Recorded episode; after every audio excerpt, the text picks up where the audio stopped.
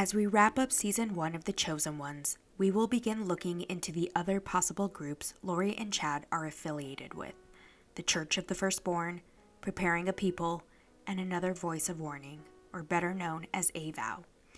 All of these groups have been referenced in this unfortunate family tragedy. While each group has an underlining theme of Mormonism, there are still many questions lingering about their beliefs, their intentions, and most importantly, their members.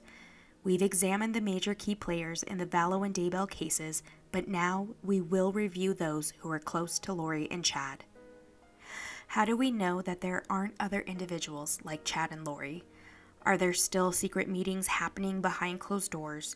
Who are the 144,000? And most importantly, are there more victims out there?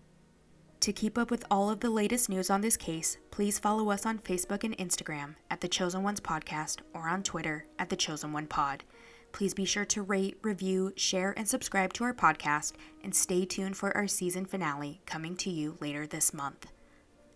Until then, I am your host, Celine Beth Caldron, and as always, remember the victims and embrace the survivors.